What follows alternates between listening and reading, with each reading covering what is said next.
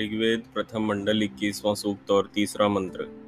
तामित्रस्य प्रशस्तय इंद्राग्निता हवामहे सोम पीतये पदार्थ। जैसे विद्वान लोग वायु और अग्नि के गुणों को जानकर उपकार लेते हैं, वैसे हम लोग भी ता, उन पूर्वोक्त मित्रस्य, सबके उपकार करने हारे और सबके मित्र के प्रशस्तये, प्रशंसनीय सुख के लिए तथा सोम पीतये सोम अर्थात जिस व्यवहार में संसारी पदार्थों की अच्छी प्रकार रक्षा होती है, उसके लिए ता, उन, सोमपा, सब पदार्थों की रक्षा करने वाले इंद्राग्नि इंद्राग्नि, वायु और अग्नि को हवामहे स्वीकार करते हैं। भावार्थ, इस मंत्र में लुप्तोपमा अलंकार है।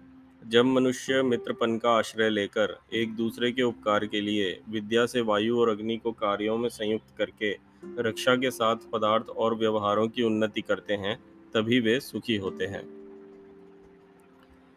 ये मंत्र दो बातों की ओर इशारा करता है। सबसे पहला तो ये कि हम विद्वान लोगों से वायु और अग्नि के गुणों को जानकर उनसे हम उपकार लेना सीखें। और दूसरा ये बोलता है कि जो हम उपकार लें वह उस, इस प्रकार से हो कि जो हम उसका यूज़ कर रहे हैं, वायु और अग्नि का, वो दूसरों का अहित करने वाला ना हो। केवल ऐसा ना हो कि उनका हम उपयोग या टेक्नोलॉजी इस प्रकार की विकसित करें कि जिससे हमारे लाभ के लिए किसी और को कीमत चुकानी पड़ रही हो। जैसे उदाहरण के लिए, आप अपने घर में एसी लगाते हैं तो देखा जाए तो वातावरण का तापमान समान ही रहता है। वो ऐसा नहीं होता कि वातावरण में कोई गर्मी कम हो गई एसी से, ऐसा नहीं होता।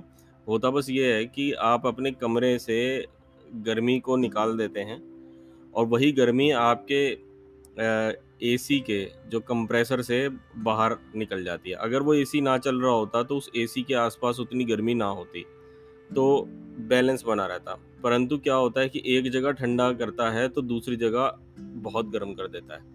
वायुमंडल को बहुत गर्म कर देता है। तो कुल मिलाकर देखा जाए तो बात वहीं की वहीं रहती है।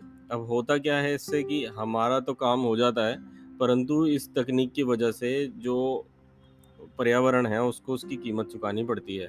कई पशु पक्षी हैं, कई लोग ऐसे जिनके घरों में एसी नहीं है, वो उस ताप को झेलते हैं। तो इस प्रकार की जो ये एक उदाहरण मैंने आपको छोटा सा दिया है, इसी प्रकार से कुछ, कोई भी हम अगर तकनीक का प्रयोग करते हैं वो कुछ इस प्रकार से हो कि उस तकनीक का जितने अधिक से अधिक लोग उपयोग करें तो उतना ही लाभ भी बढ़े पूरे समाज का, पूरी जाति का। ऐसा ना हो कि हम इसका लाभ ले रहे हैं और बाकी और लोग इसकी कीमत चुकाते जा रहे हैं।